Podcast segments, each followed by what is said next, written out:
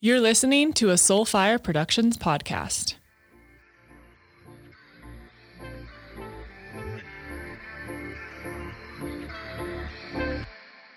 Hello, hello, hello, hello. Well, well, well, well, we're getting juicy today. We're getting into some uncomfortable conversations, which I feel like is pretty much all I do anymore. So I'm sorry and you're welcome. I'm not sorry. Get fucking real. I'm super excited because this is something that I get asked about a lot is the reinvention process. And as we are changing, as we are growing, as we are evolving, what does that look like? What does that feel like? And change can be really scary. And so we don't we just don't change because we're nervous about what's going to happen. We're nervous about what's going to bring up.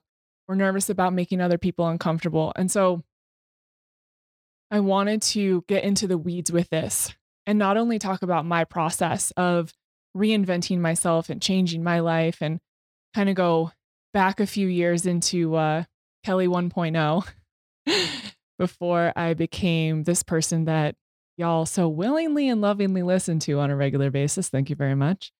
Um, so that I can really help you understand how to navigate this, give you tools and resources in order to do it. And then at the end, uh, something that I talked about in the last solo episode I did, as a part of the Onyx, which is my monthly women's community, I will be going into the prompts that I provide inside of that container. So every episode that has me teaching in a solo format will also have an extended version for everyone inside the Onyx where I will go deeper into what this actually looks like, the conversation that you are having internally in order to do that personal excavation, but not feeling like you're alone. So feel like a lot of times, and part of the reason I created the Onyx was because I would do these shows and it would just open up a can of worms. And then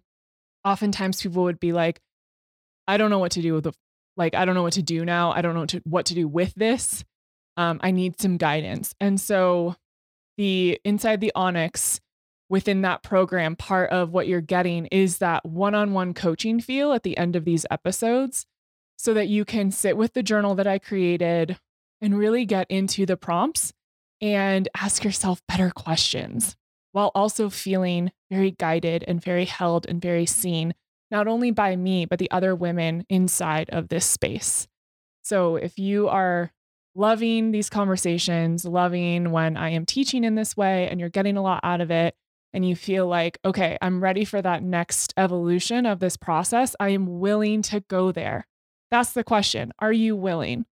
Because if you're not willing, then that doesn't work for you. But if you're willing and you're curious and you're ready to open that part of yourself up, then this is an amazing resource and place for you to do that. So you can go into the show notes um, and click on that link to join us inside the Onyx. I would absolutely love to have you. So, as we begin this conversation, I want to go back because my reinvention, my shedding was big and bold and loud. And I did it in a very public way, coming from a public job in which I was a TV host and also a captain of a Final Four team at USC, someone who had been on the cover of Volleyball Magazine, who was a top five recruit, who was, you know, a scholar athlete. My identity had been wrapped up in success and hitting certain numbers and goals and milestones. And people, I mean, I've said this on the show before. My family called me Perfect Kelli. I just didn't do things wrong. I was a rule follower. And I believed that this is who I was and this is how I was supposed to be which is fine. I'm so glad that that all happened because it set the stage for me to have this new blossoming, this version two of myself. who I feel like I'm on version 12 at this point, but you know, before and after the awakening. So during my time as a TV host, I wasn't happy and I was really sick. And I was putting my body through hell, having to work 11 hour shifts at Dodger Stadium or in the studio before and after Laker games. And I wasn't getting better.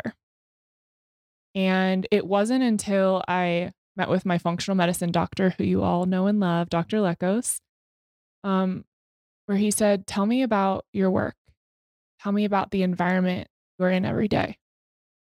And I broke down and I realized that the environment that I had created for myself in my work, where I spent most of my time and energy, was incredibly toxic and draining. There wasn't a fulfillment on a deep soul level, it was a very surface level, attention grabbing, outside validation seeking experience for me. And at that time in my life, at that age, that's what made sense. And I, I know I needed to go through that in order to be the woman I am today. But I say all of that because having the outside perspective of, say, of someone saying, What's really going on? Because this isn't really adding up. Maybe that's where you are right now. Maybe you need to ask yourself, What's really going on in my life? What is draining and sucking my energy? What is giving me life? Where am I putting my time and effort and heart and soul? And am I reaping the rewards and the benefits that are actually in alignment for me? Or am I living in a state of shoulds and showing up for other people because I think that's what I need to be doing? So I just started that excavation process of asking myself better questions. Why am I doing this? Why is it that I am so tired when I leave? Why is it that I get so frustrated at work and feel like I have like anger and rage coming up more often? Why is it that I put up with not having my ideas listened to? Why is it that I allow myself to be put in a corner and only shown as the hot chick on TV? Why, why, why?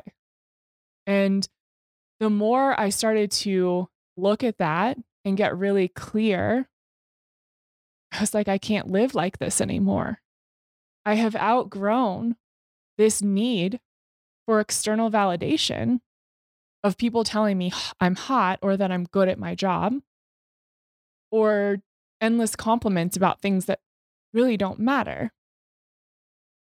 And I started to look at my value and worth as a human and as a soul rather than as Kelli Tennant, the star volleyball player, or Kelli Tennant, the TV host. I really only knew, knew myself as those two identities. And so without them, I had to get clear on who I was. And who I am and what I know about myself continues to change every day. That is my continuous reinvention and evolution. But I knew that at that time, what I was doing was not serving me and it was not fulfilling me in a way that I started to have awareness I needed.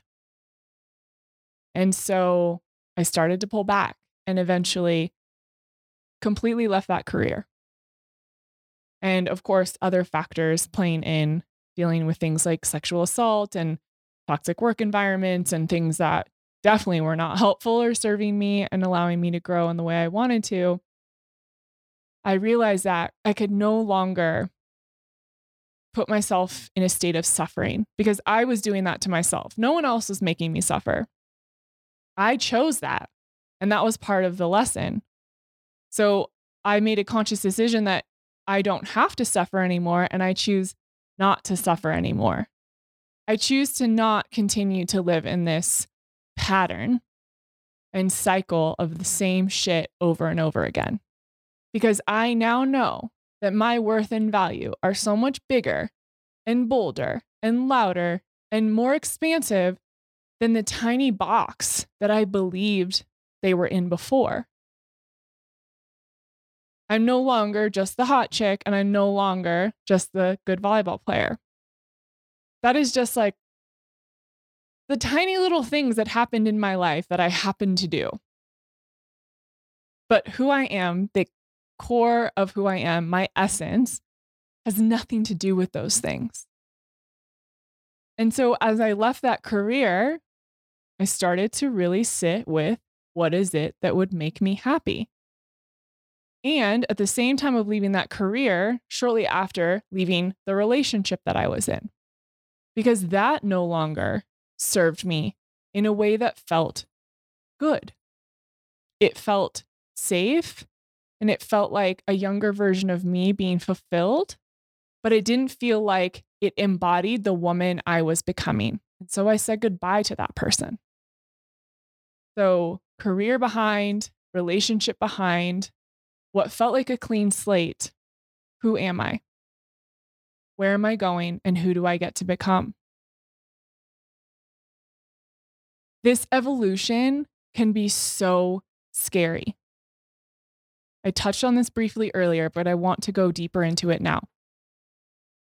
When you decide to become who you feel you are meant to be, it is probably many steps away from who you have been for so long, which is why it makes you uncomfortable and really challenges you and pushes you to your edge. But that's why it makes other people uncomfortable because they've known you a certain way. And we are humans with egos who like control and have expectations. And so when someone shows up differently than what we've been expecting, we are met with discomfort and resistance. It's like, well, that's not who you've been. What the fuck is this?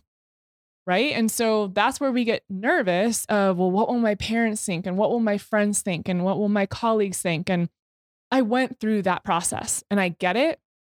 And here's what I can tell you people are so into their own shit, they may think about what you're doing for seven seconds and then go back to just worrying about themselves. It's not even about you. Maybe you're triggering them because they don't want to grow. And so you're making them uncomfortable with your growth. Maybe they don't like who you're becoming because they have judgments around who that person is, but it's not about you. You are just mirroring and reflecting something back to them that they get to look at. Okay. So as you are making these new decisions for yourself and creating the space to make new choices and go in new directions, you get to ask yourself what's more important to me? Making sure that these people are comfortable and accepting of me and feel like they know me. And in that experience, you are giving yourself up for them? Or is it more important for you to choose yourself, to be in, line, in alignment with yourself, to know that you are in integrity with the person you are becoming, while at the same time releasing the need and the belief you have to make sure everyone else is okay. What's more important to you? For so much of your childhood and young adult life, fitting in and making sure people feel good and people pleasing and all of that has likely been the priority because that's how we are taught to operate. But you're not a kid anymore. You're a grown ass adult and you get to make decisions for yourself. And if you make people uncomfortable and you lose them along the way, that's not really your choice. You didn't make them leave. You didn't make them choose that what you were doing made them uncomfortable, right? So, why do you have to worry about the choice or the result of something you do? Because here's the thing, sis. Let me give you an example. I grow. I choose to become. I choose to be more of my authentic, genuine self. And that is going to affect everyone different. This person may be like, hell fucking yeah, let's go. Teach me everything. I want to come with you. And then this person might be like, that's really uncomfortable. I don't like who you're becoming. That spiritual shit or that personal development crap or that Tony Robbins seminar, that's really stupid. So I'm sorry, but we can't be friends. I did the same thing with both of these people. They had the same version of me showing up, and yet they chose two completely different responses. How is that my fucking fault or job? It's not. It's their choice. I don't make choices for them. I relinquish that control and that need. And so they get to show up and they get to respond the way they want to respond. That has nothing to do with me. Just like if I got a peanut butter sandwich and Connor said, I love peanut butter sandwiches. Oh, can I please have a bite?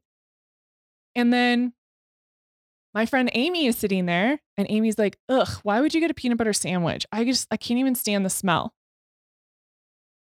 People with preferences and experiences and lenses that have nothing to do with me.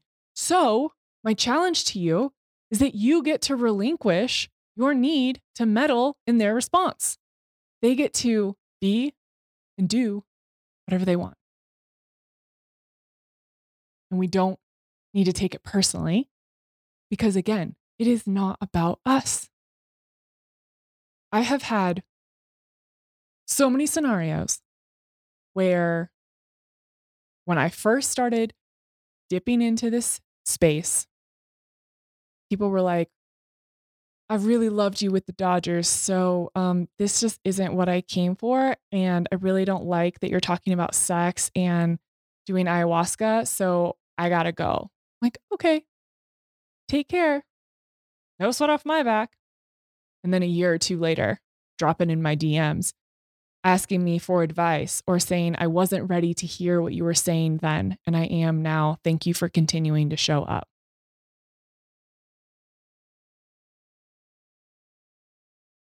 I even find that in my relationship where I bring things up or I grow or I'm experiencing something in a way that may make Connor uncomfortable.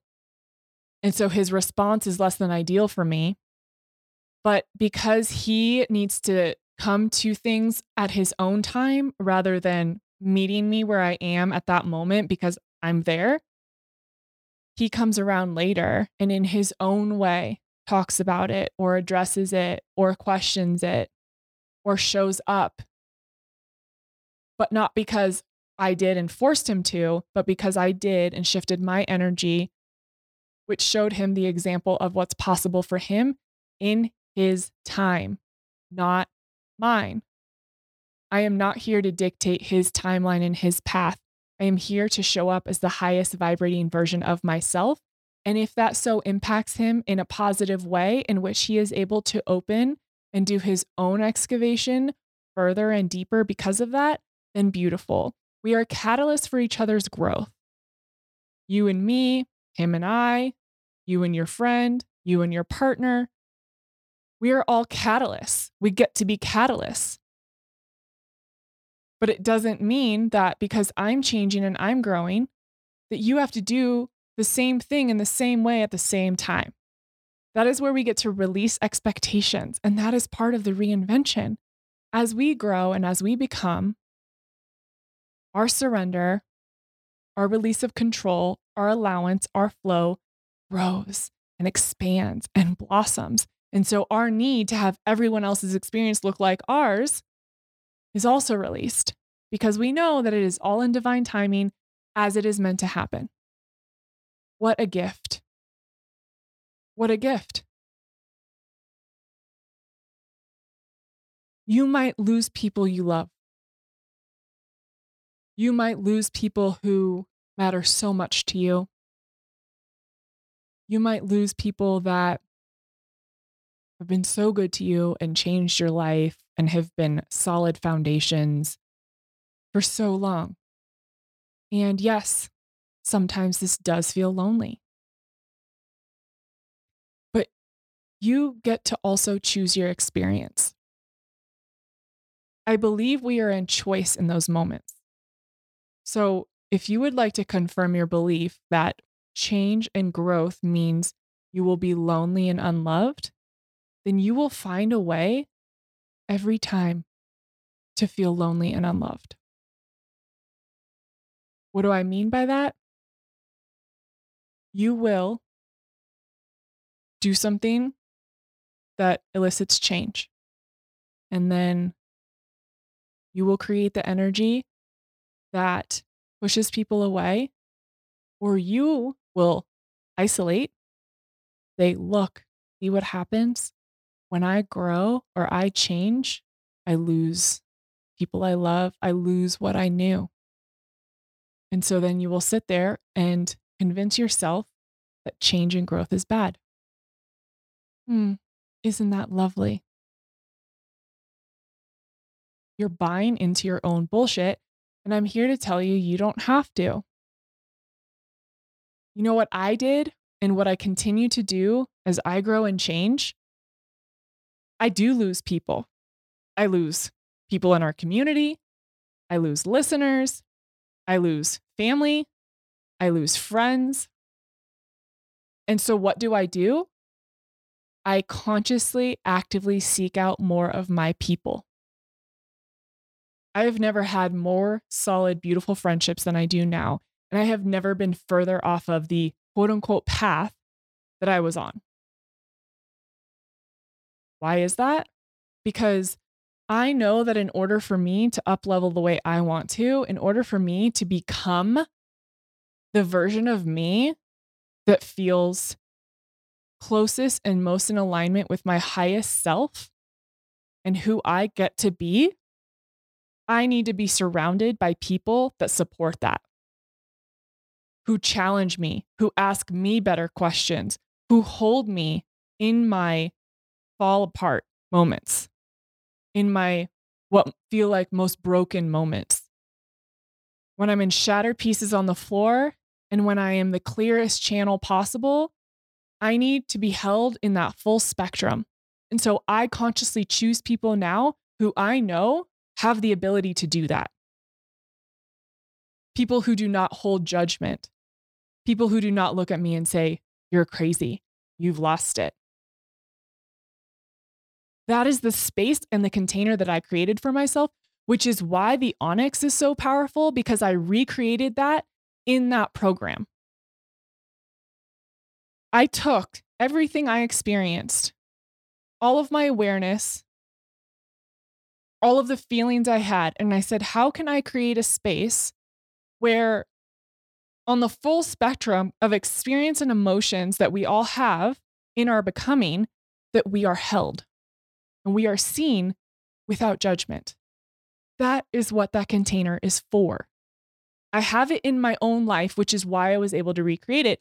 If you don't have it in your own life, if you don't have access to that type of container, you don't know that it is safe to change and grow because you don't have that type of support. It's very simple. So, I am going to go more in depth now with the prompts for the journal that I've created for this conversation, as well as some further thoughts into individuation and not needing to lose ourselves in order to please everyone else. So, if you would like to be a part of that deeper coaching and that deeper conversation, again, head into the show notes, join us inside the Onyx.